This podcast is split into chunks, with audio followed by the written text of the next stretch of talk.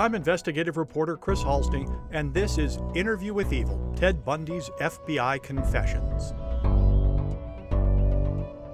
We begin this episode on July 14, 1974. It was a sunny, beautiful day at Sammamish Lake Park, a little piece of heaven east of Seattle, about 15 miles, nestled in the foothills of the Cascade Mountains.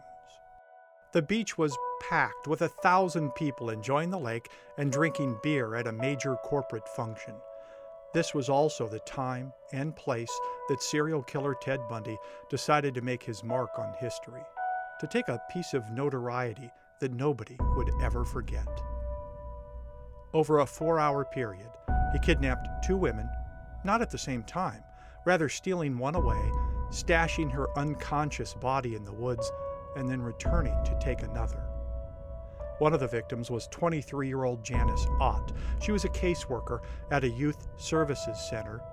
She'd left a note behind for her roommate that she was going sunbathing. The other, 18 year old Denise Marie Naslund.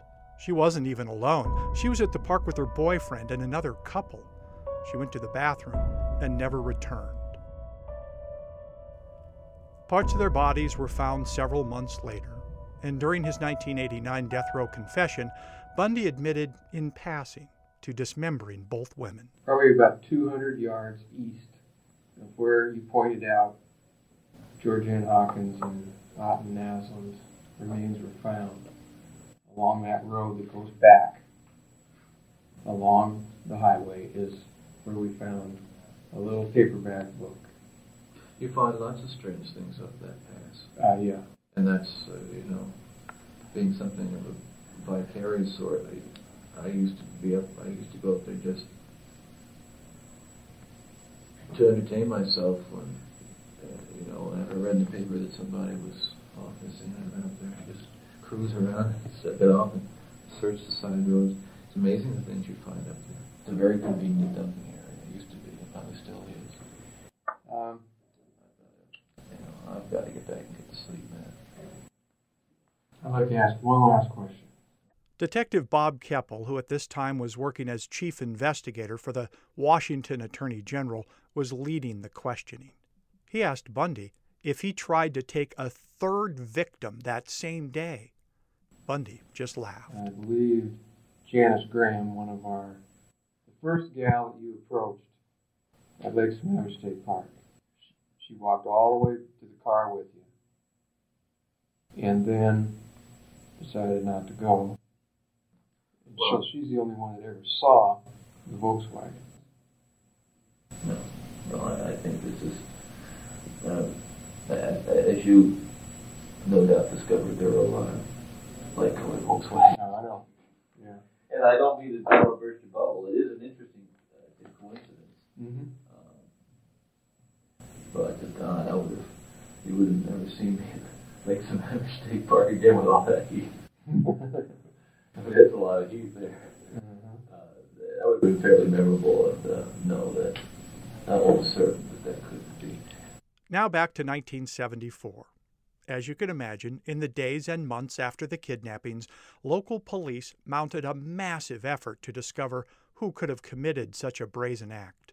My quest to find out more about how the police responded, led me to a secret, truly undiscovered trove of audio recordings, pictures, and investigation files locked away inside the King County, Washington Archives building.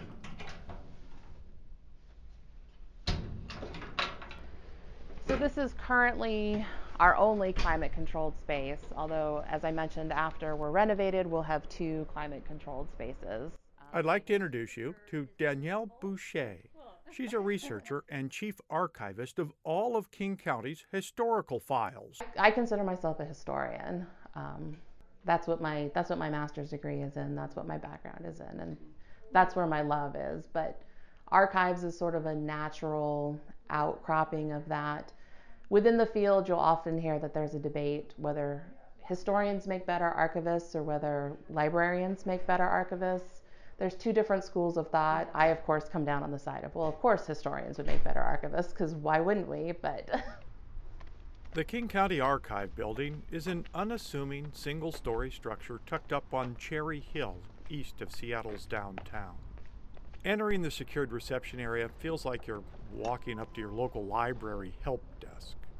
The difference here is that there are a huge pair of steel doors along one set of walls. The locked doors have the word vault painted on them in bold letters. Inside is a surprisingly vast warehouse that stores millions of public records leather bound books of who owns property, and architectural drawings rolled up in stacks of tubes, and black and white photos of all the bridges of King County. Danielle escorted our crew through the key carded security entrance and into a special room within a special room. This is where all the evidence related to the Ted Bundy case sits.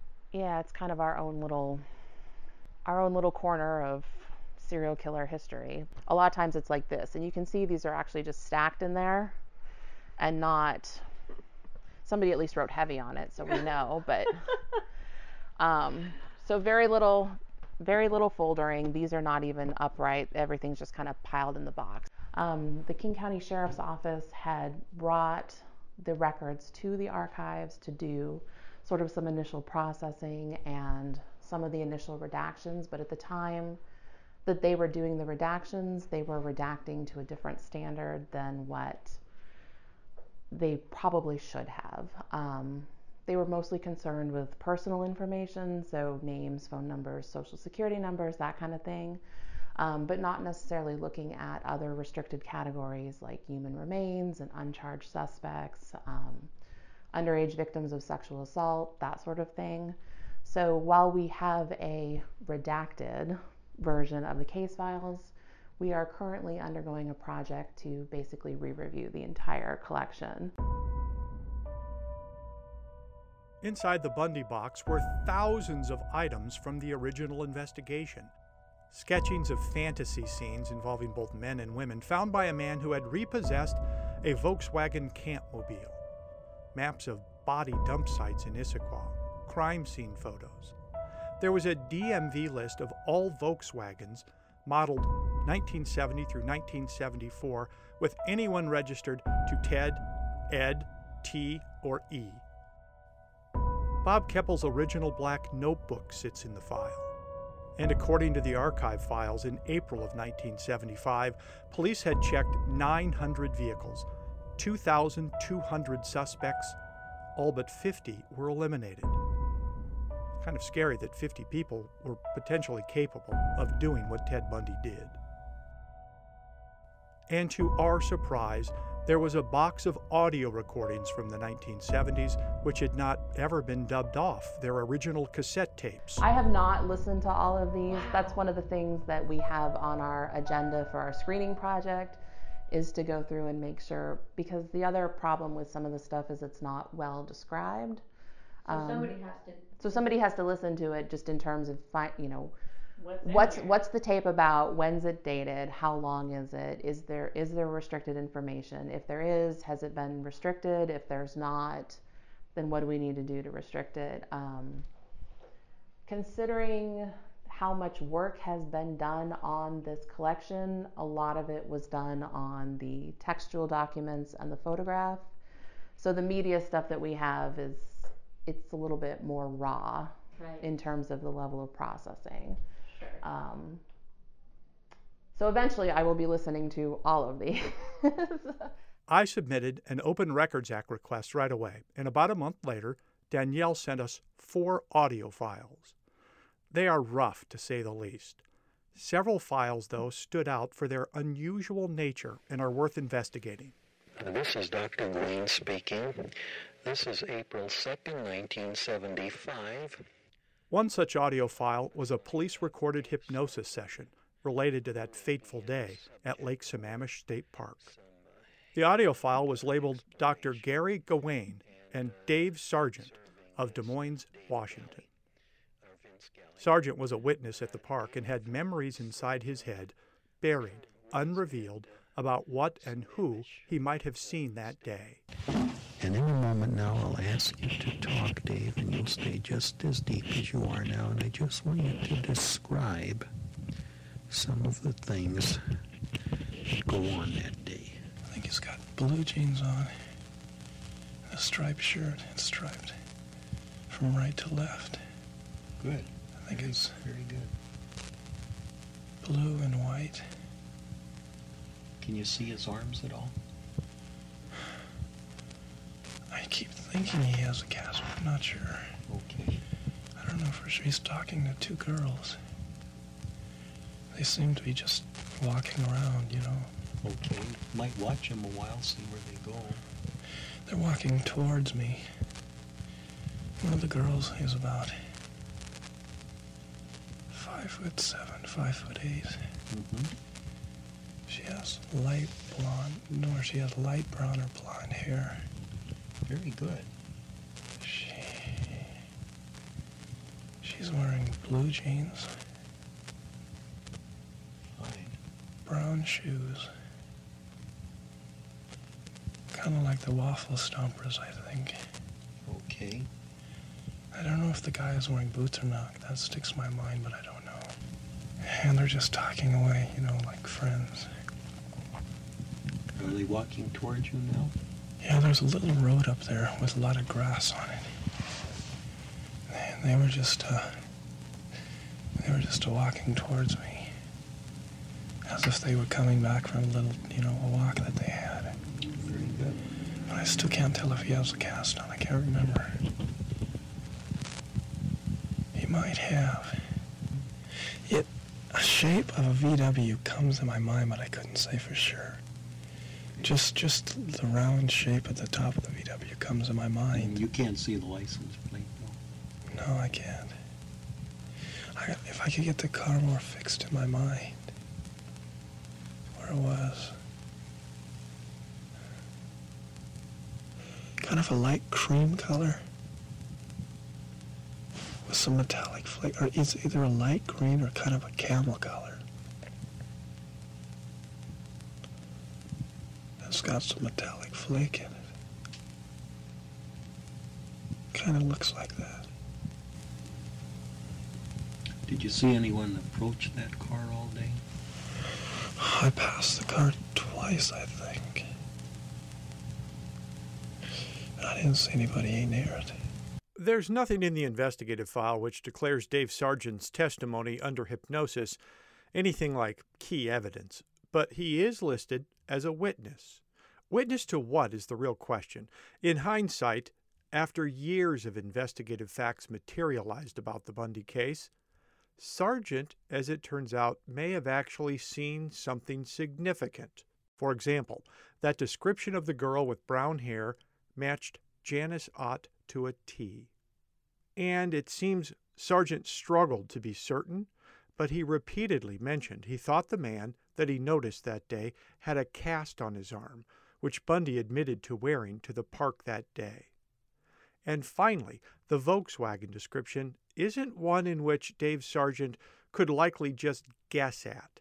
He said camel colored, an oddly specific color, and one that accurately describes the one Bundy routinely used to transport his victims. All this prompted me to make a couple of calls about the science of forensic hypnosis and how it might work. I tracked down two amazing experts who agreed to share more about the process. First up is Dr. Shelley Stockwell Nicholas. She is founder of the International Hypnosis Federation and author of 24 books on the subject. So, hypnosis is a natural state of heightened awareness that you and everyone who's listening to this has gone in and out of throughout their life. They just didn't call it hypnosis. So, for example, if you've ever been driving in the car and you don't remember how you went from here to there, um, you know, you were in a natural trance state. Or if you've ever been daydreaming. And most importantly, if you've ever been in love, that's probably the ultimate trance. Now, a lot of criminals that you investigate go into a crime trance. They go into a kind of altered state where they do terrible things, and sometimes they remember and sometimes they don't remember. Dr. Stockwell Nicholas says police don't always embrace the science of hypnosis, although it's legal and court admissible in all 50 states. Well, you know, sometimes they get desperate, just like all of us. We've gone through every possibility. We've seen everything that we can see. We don't know where to go. And hypnosis is certainly one way to do it. It's called refreshed memory. And by refreshing the memory of people who might have witnessed something unusual, you might just hit strike gold. It's worth it's worth a shot. It's worth it. It's worth it um, if you don't know where else to go. It's it, you know sometimes the police have to be very creative. A police investigator, a detective, to be on high alert. He has to know things are nonsense or make sense, and he has to use his or he or she has to use their intuition as well to sort of decide how they're going to proceed. So um, I don't know if they have to be a true believer, but certainly the information gleaned could be a lead that they could pursue, whether they believe it or not. One of the things that a detective agrees to is to follow leads. So even if they get 10 phone calls or 100 phone calls, they have to pursue the leads that are given to them. This is another lead from the unconscious. I don't know if you remember years ago when the bus was buried with all those school children in it, and the bus driver who was buried with the bus who dug the children out of this situation um, couldn't remember the license plate of the car of the criminals and through hypnosis he remembered everything but i think the last two digits that buried bus crime she's referring to is the 1976 Chowchilla, California case. Three kidnappers abducted a school bus driver and 26 children and then hid the entire bunch in a makeshift underground storage container. They wanted ransom money, but before they could get it, the group wiggled free and escaped. A professional hypnotist guided the bus driver to remember nearly all of the characters of a license plate driven by the perpetrators. You feel free to walk around, look around anywhere you want, any of the parking lots or anything you saw that day, uh, Dave. As for using hypnosis on a witness like Dave Sargent to help catch Ted, Dr. Stockwell Nicholas thinks it's a brilliant idea as long as it was done correctly. So he noticed something in a particular part of the park.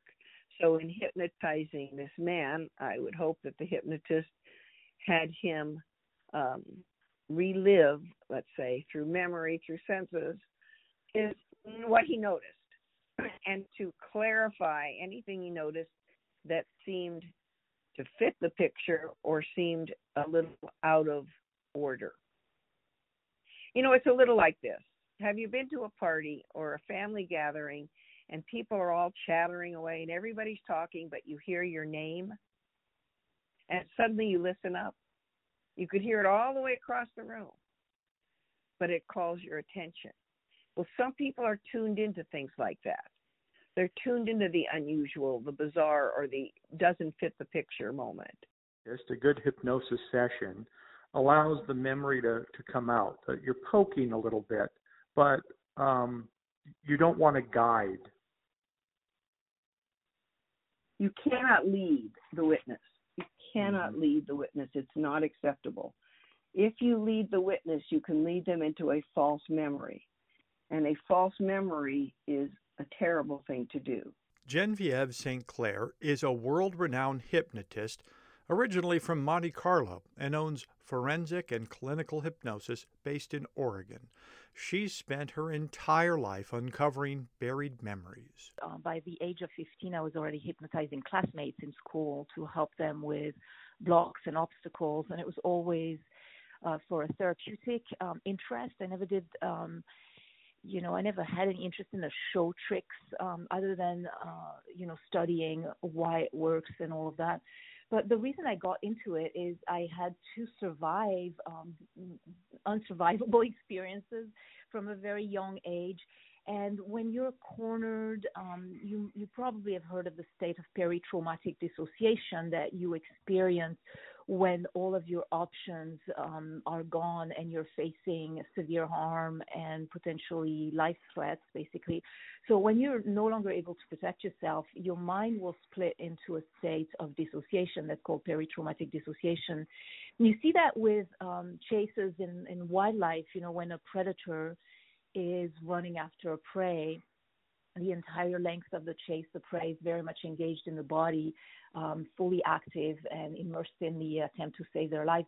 And once the predator's jaws close on the prey, uh, you'll see the prey's body going instantly limp, loose, relaxed, and comfortable. And the prey is not dead, but it's that state of peri-traumatic dissociation where the mind splits from the body in order to protect yourself from a state of physical, mental, and emotional terror and harm that wouldn't be uh, the mind wouldn't be able to process. St. Clair, who worked on the high-profile homicide cases of O.J. Simpson and the Menendez brothers, is not surprised detectives wanted to use forensic hypnosis to catch Ted. She does not see it as a desperate measure, rather, good police work to help potential witnesses see what they cannot remember.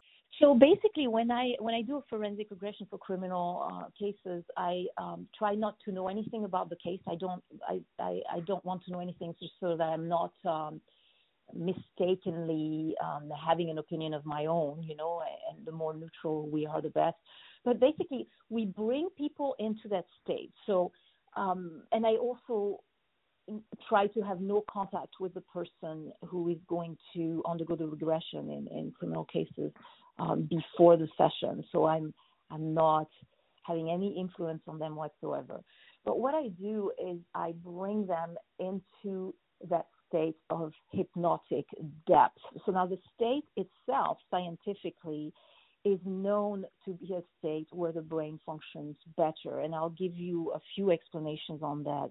Neuroscientists studying electroencephalograms of the alpha and theta brain cycles that we go in during hypnosis explain that that deep attentive physical mental and emotional relaxation that is characteristic of the state of hypnosis produces a significant increase in endorphin levels, which are our body's natural opiate system, as well as in dopamine and norepinephrine levels, enhancing focus and attention. And there's a drop in cortisol and the stress hormones that corrupt our clarity of mind. Basically, we've all experienced that the more stressed we are, the less able to think clearly we are.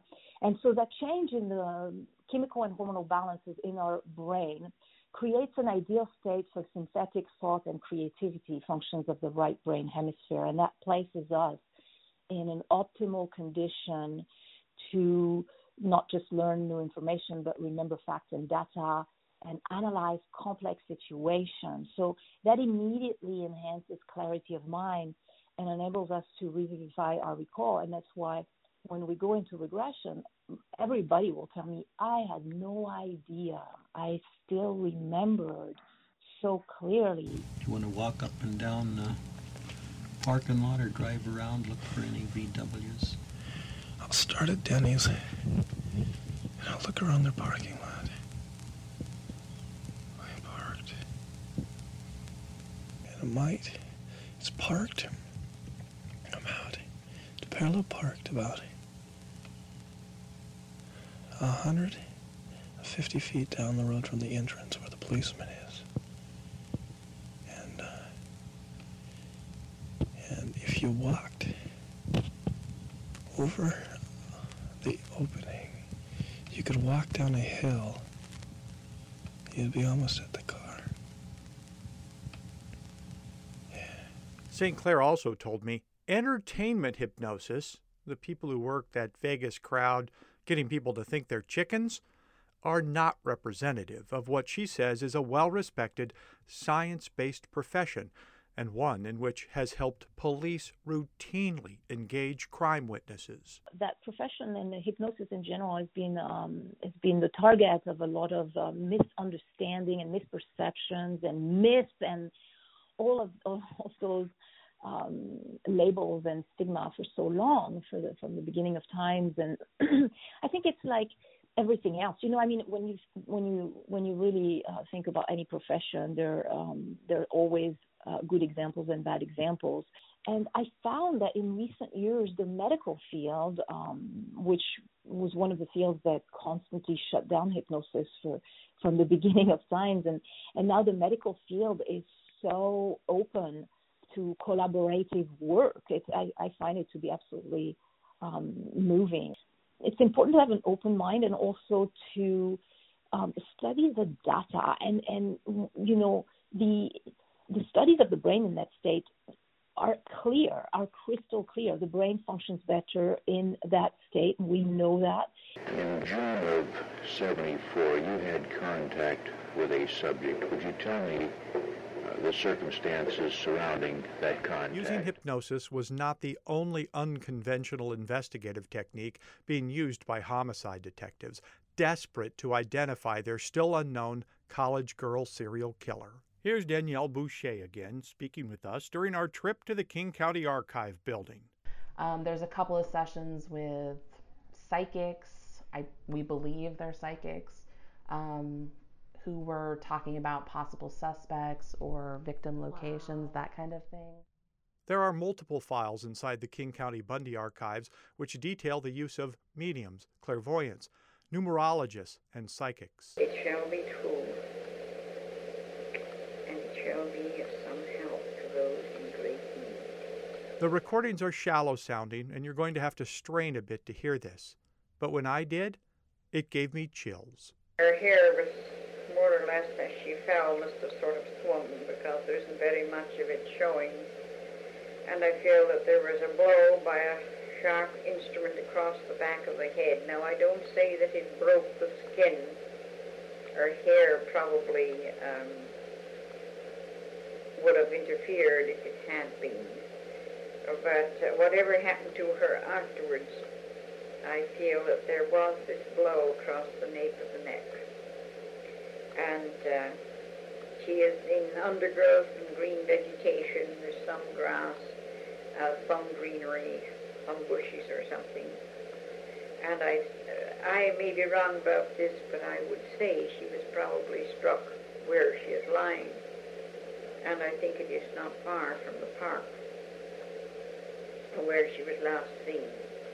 Now I say not far, but I couldn't possibly tell you how many yards, how many miles, but I would not see her as too far away. If there's been a searching, I think they have missed this particular place. That is right on the money. If you remember, Bundy said he struck UW freshman Georgann Hawkins with a tire iron, and that she was only unconscious for a mm. short while. The thing that makes it a little bit, well, among the things that makes it difficult is that uh, at this point she was quite lucid, talking about things that I, again, knocked her unconscious and strangled her. Of course, it is a, a sex maniac. And. Uh, also uh, what I would call a compulsive killer. And yet, when this man is caught, he will be found to have uh, almost a religious mania as well. Uh, I would say definitely a split personality. I also uh, got the other night that there would be 11 girls all told. Hold on. Bundy, 15 years later on death row, thought long and hard and counted up the women he had killed in the Pacific Northwest alone. And the number was? I think it's a, I think it'll be 11. I do not see him being caught. And uh, I think before too long he will probably uh, move on to some other place but uh, the 11 will be accounted for uh, before he finally disappears. I hope they will catch him, but uh, if he takes off his cast and, and comes back into normal society, uh, under no circumstances would anybody attribute these things to him. For some insight into the way psychics work, I called Phoebe Delaney. She comes from generations of women who can read dreams and tarot cards. What I teach people is this is a visual tool to help unlock messages that you already basically know. And I come from a family, my grandmother uh, did medium stuff back in the turn of the uh, the 20th century, the 1890s, 1900s. It was called the spiritualist movement. And she got her experience through um, something she wasn't expecting, but she talked about it her whole life, and I'm pretty sure it was when she handed the gift to me. As an investigative reporter in Denver, I met Phoebe while working on my investigation into a missing mother from Crestone, Colorado named Kristal Reisinger. If you want to hear more about her, I encourage you to download Up and Vanished Season 2.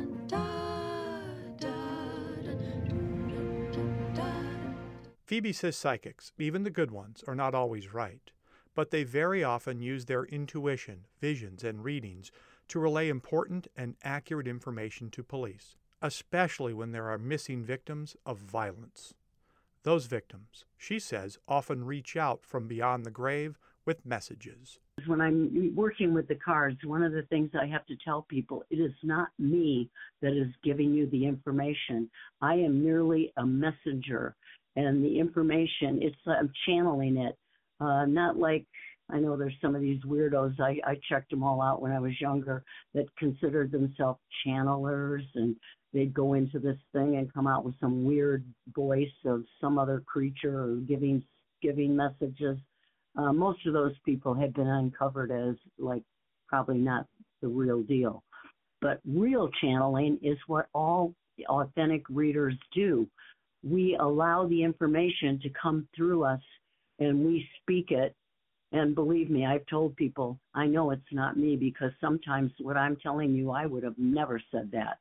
In my experience, almost every reading I've ever done, if it's like someone sends the people to me to get messages and they show up in the cards and it's extremely accurate and it's you know it's like the the most common thing when someone dies is uh, they'll they'll try to give a message to someone left behind that they're either okay or they need help. And one of the things is you might hear a song on the radio. Uh, you might smell something like cigar smoke or you know perfume or something that relates to that person or something like that. In fact i've seen billboards. But then if that doesn't quite shake your boat they come in a dream and i i I think just about everyone I've ever talked to about this has had this experience has had somebody come to them in a dream. I also found another interesting, never before dubbed cassette tape inside that King County Archives Bundy box. It's labeled Police Notations. Case investigation is continuing. Investigating Officer Robert D. Keppel, serial number 04533, Unit 222.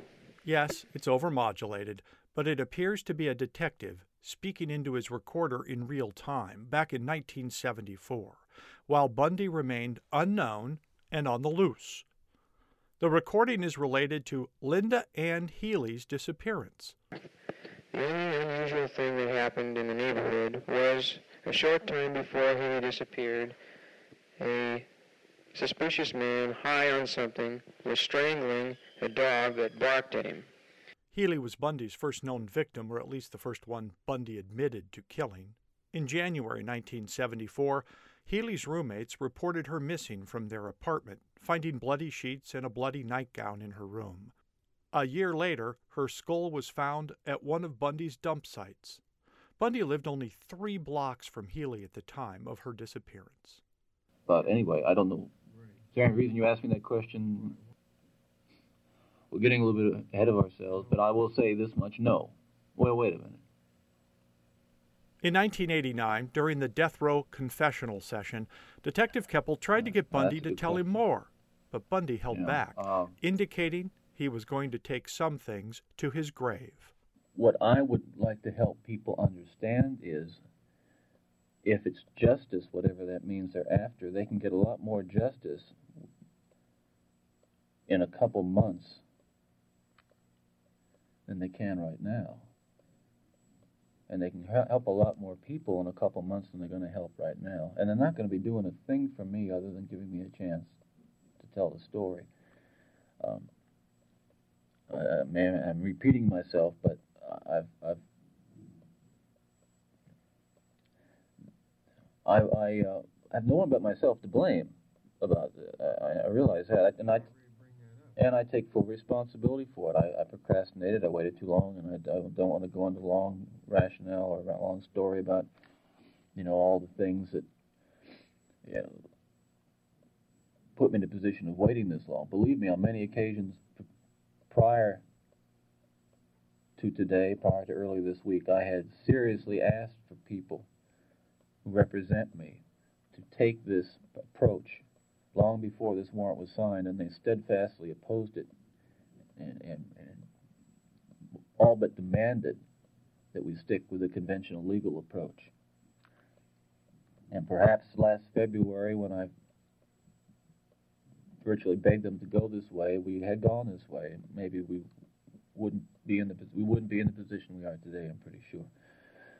Yeah, I, I realize, Bob, we're we're uh, I am whistling against the wind right now. The the politics are, are pretty heavy duty out there, and uh, folks have made up their minds. The people in power, a lot of them, and uh, I don't know if this is going to work.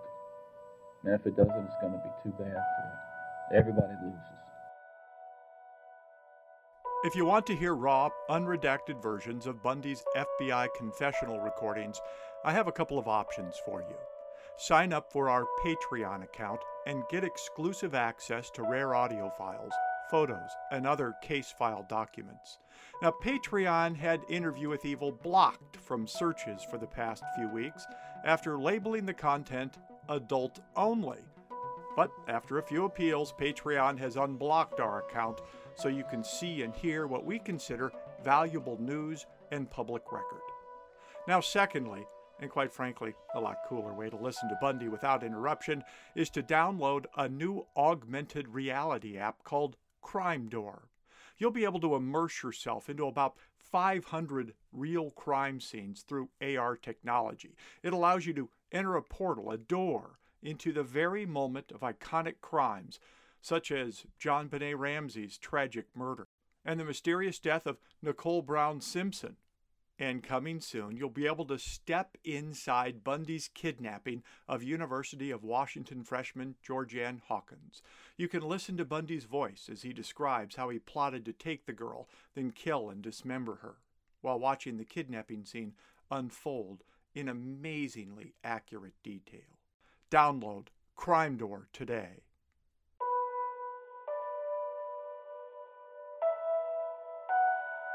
Coming up in the next segment of Interview with Evil Ted Bundy's FBI Confessions. We talk with former FBI profiler and author Mary O'Toole about the secrets all serial killers keep. So it's the practice murders that are sloppy, it's the practice murders that um, show a lot of trial and error. It's the practice murders that put them pretty close to their neighborhood or to a family member, and they're not on their game.